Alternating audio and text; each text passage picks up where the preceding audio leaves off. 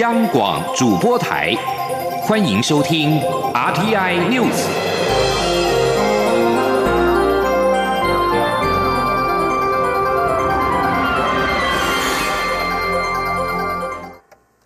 各位好，我是主播王玉伟，欢迎收听这节央广主播台提供给您的 RTN News。新闻首先带您关注社会焦点。位于台北市协助在台湾寻求庇护香港人维持生计的保护伞餐厅，十六号中午遭人泼洒秽物。台北市警察局历经十个小时的侦办，今天上午宣布逮捕一名莫姓嫌犯，并且起出作案的工具等等。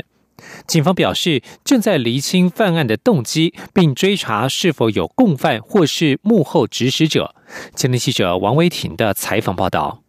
位于台北市的保护伞餐厅，十六号中午时遭到男子泼洒基石等秽物，嫌犯作案后随即逃逸。由于保护伞餐厅是由支持反送中运动的律师协助开设，且提供在台湾寻求庇护的香港人打工机会以维持生计，保护伞被泼秽物的新闻传出后引发关注。台北市长柯文哲也指示全力侦办。经过十小时的查缉，台北市副市长黄珊珊和台北市警察局十七号上午宣布，已经于新北市细致逮捕一名涉案的莫姓男子，起初作案用的鞋帽、背包和装秽物的水桶，正在追查背后是否有共犯或主使者。台北市副市长黄珊珊说。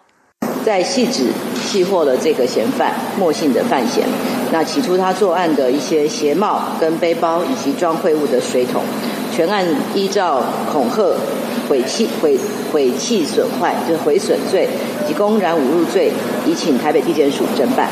那持续追查幕后有没有其他的共犯跟指使者，还有其他的不法案件并案来研办。警方表示，莫姓嫌犯到养鸡场收集鸡粪等秽物，搭乘计程车从细致到保护伞餐厅泼洒秽物后随即离去。警方调阅监视器影像，追查到细致后锁定莫姓男子。媒体报道，莫姓男子宣称因为到保护伞餐厅用餐吃坏肚子，所以才起意犯案。警方表示，这是嫌犯的一面之词，还在厘清犯案动机。由于保护伞餐厅的背景特殊，警方日后是否会加强巡逻？黄珊珊表示，并不会因为地点特别或有政治意涵而有差别待遇，但是有需要保护的地方会加强保护。中央广播电台记者王威婷采访报道。而针对这一起案件，内政部长徐国勇今天在脸书表示，台湾是民主法治的国家，绝对不容许有心人士的不法行为。警方将针对当地加强巡迁维安，以防止类似案件再度发生。他已经指示此案务必严肃侦办，警方将先依恐吓、毁弃、损坏、公然侮辱等罪移送地检署侦办，并且持续追查幕后有无指使者或是其他不法并案侦办。警政署今天也发出声明，表示已经通令全国各警察机关，针对全台湾九十一处特定商店的类似场所加强巡逻保护。有任何发生不法行为，警方绝对会依法彻查，就办到底。继续要关注的是台海情势，中共军机近来频频干扰台湾的空防，引发外界。疑虑中共是否可能武力犯台？美国国家安全顾问欧布莱恩十六号表示，他不认为中国会以两栖作战的方式攻台，因为台湾登陆点有限，攻台不易。而且，如果美军介入台海冲突，中国将面临危险的处境。欧布莱恩十六号参加阿斯本研究所一场讨论美国国安议题视讯研讨会时表示，中国目前设置许多飞弹对准台湾，如果真的以飞弹攻台，台湾是有可能遭到摧毁，但这会让中国失去想得到的一切。如果中国真的肆意破坏台湾，将遭到国际鄙弃。欧布莱恩指出，以现在中国的两栖作战能力而言，要采取军事行动将会非常的困难。台湾因为海岸线甚长，能够登陆的地点只有四五处，对中国来说，这将是非常艰巨的任务。而在谈到美方的可能应应方式时，欧布莱恩表示不会对美军具体军事行动做出评论，但是美国有足够的工具，如果美军介入，中国将面临非常危险的处境。届时，整个自由世界，特别是亚洲与印太地区，也会群起抵抗，中国将更为孤立，而美国也会组成反中同盟。他也建议台湾应增加军费、发展不对称军力，以及反介入和区域拒止战略等等，并且确实自我壮大，以提升对中国的核阻力。据将焦点转回到国内，关注的是台铁的新的车厢。为了提升整体的运能以及旅运服务，台铁斥资新台币两百五十三亿元，采购了五十二列车组、五百二十辆 EMU 九百型的通勤电联车，即将交车，预计十月底正式对位亮相。台铁指出。EMU 九百型电联车投入营运之后，运能将可提升约百分之四十，而且列车控制监视系统性能提升，增加行车安全之外，车厢内部的设计也增加了照明自动调节，增加无障碍空间，设置好运道座位，以及增设车厢录影设备以及指标简洁，更容易识别等等。台铁表示。EMU 九百型电联车预定于十月二十四号上午抵台，将在花莲港举行新车抵台典礼，届时将正式在国人面前亮相。艺文界的消息，今天十月十七号是台湾文化协会成立九十九周年，也是台湾文学馆成立十七年的馆庆。台湾馆特别推出文学解封文学九九系列活动。现年九十九岁高龄的前辈作家二七部队队长钟义仁特地出席，将其文学手稿捐赠给台湾馆典藏。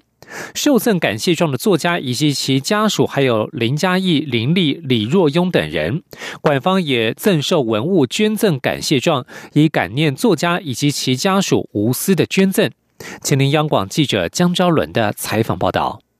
蒋渭水等台湾先贤在一九二一年十月十七号发起成立台湾文化协会，是日治时期台湾最重要的文化启蒙运动。当时文协集结众人力量，举办各种报社、讲习会，开办夏季学校、巡回电影及剧团活动，宣扬现代知识，唤起青年社会大众，并受到各地民众欢迎。其精神在台湾人透过自身力量团结，谋求社会解放与文化提升。今年是逢台湾文化协会九十九周年纪念，同样成立于十月十七号的台湾文学馆，也在今天同步庆祝十七年馆庆，特别举办系列活动。而见证文学划时代意义的前辈作家钟义仁，也将其手稿捐赠给台湾文学馆。今年九十九岁的钟义仁是二七部队队长，二七部队是当年二二八事件中唯一一支由民间组成的武装队伍。后来钟义仁也写过不少关于二二八的作品，可说是历史的见证者。十七号捐赠手稿仪式上，文化部长李永德也亲自见证，并感谢包括中艺人在内所有捐赠者与家属的开捐举止。李永德指出，当年许多文化界人士为台湾这块土地付出，才有今天台湾文化多元面貌。明年台湾文协就要庆祝一百周年，文化部会结合各界团体一起大肆庆祝，让台湾人理解过去的历史，同时坚持追求多元民主自由的价值。李永德说：“文化一百，就文协一百。那么我们文化部的政策，呃，结合民间各个不同的团体的力量，那么共同来策划明年的台湾文化一百年，不管从音乐啊。”文学啊，出版，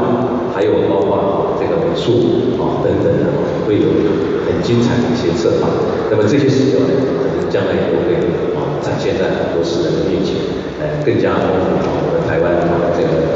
对于自己历史的了解。台公馆文学解封文学九九系列活动由捐赠感谢仪式揭开序幕，随即开放文青市集。下午馆内跃动金光闪烁演唱会，邀请社区及部落长者分别带来闽南的鼓舞跃动，演唱一九二九年文学时期蔡培火创作的社运歌《蓝傣玩》及排湾族的古调吟唱。馆外则有不成仙怪奇幻游行与文字电影院一系列丰富活动，为二零二零受困于疫情的社会带来另类解封的文化参与。中国电台记者张昭伦报道。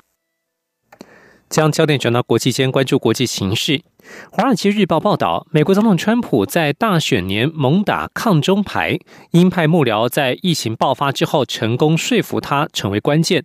美方考虑使出更多手段，包括监视疑似在美国支援谍报工作的中国国营航空公司员工。根据美方现任与卸任官员的说法，川普二零一七年一月上任之后，国家安全团队当中许多人渴望对抗中国，但过去三年，川普未将中国视为美国最大威胁，而且将美中贸易谈判视为优先，成为推动抗中政策的最大障碍。今年，川普态度大转变。从三月份以来，他批准一连串的抗中举措，包括派遣航空母舰打击群前往南海，防止中国科技公司掌握先进技术，增加对台军售，以及涉嫌从事间谍活动为由，下令中国驻休士顿总领事馆关闭，试图将具有中资背景的热门应用城市 TikTok 逐出美国市场。多位官员表示，美方考虑使出更多手段，包括监视疑似在美国支援谍报工作的中国国营航空公司员工，进一步打击中方企图影响美国政界与商界的作为，将更多中国科技公司列入黑名单。报道也指出，无论川普或是前副总统拜登赢得总统大选，美中对抗局势都不太可能降温。纽西兰国会大选在今天登场，被视为对总理阿尔登执政三年以来聚焦于 COVID-19 疫情处理的一场公投。寻求连任的他，可能强化中间偏左派对政府的控制，也可能面对保守派的挑战。四十岁的执政劳工党领袖阿尔登以及六十一岁的国家党党魁柯林斯是这场选举的主要人物。大选从当地上午九点开始，不过已经有创纪录的人数选民提前投票。一般预料，选委会将在投结束投票时之后开始公布初步的结果。人口五百万的纽西兰目前并没有社区感染病例，而且是少数几个人。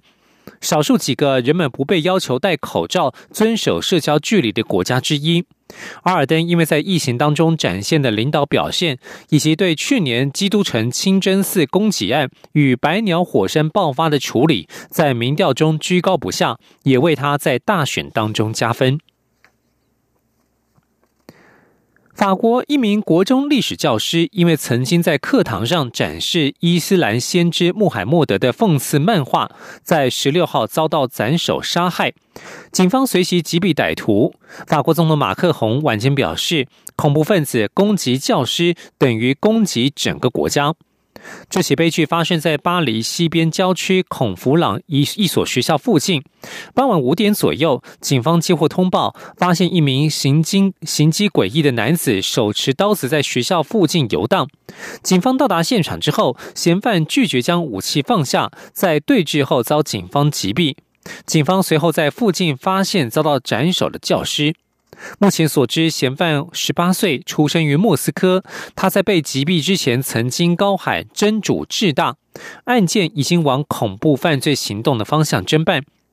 法国总统马克宏为此前往当地会见该校教师，并且对媒体表示：若恐怖分子要攻击的是老师，那么他想攻击的就是法兰西共和国、启蒙之国，以及让孩子成为自由公民的可能性。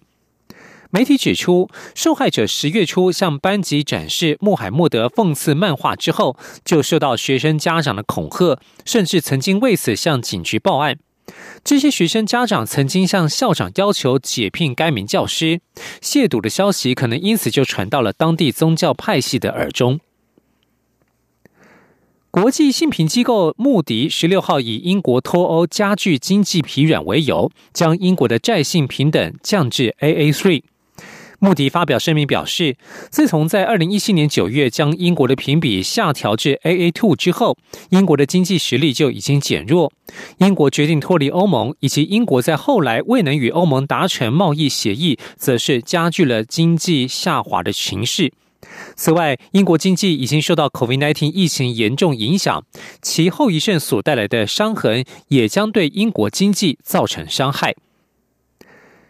以上新闻由王玉伟编辑播报，这里是中央广播电台台湾之音。我是临床心理师黄天豪。疫情期间，如果感受到焦虑、担忧等情绪，都是很自然的反应，多数人都能够慢慢的自我调试。如果您正在居家检疫或隔离，感到孤独、烦闷的时候，可以透过电话或视讯与亲友联系，主动关心身边的亲友，彼此关怀与问候是度过疫情最好的良药。也可以拨打一九二五安心专线或咨询卫生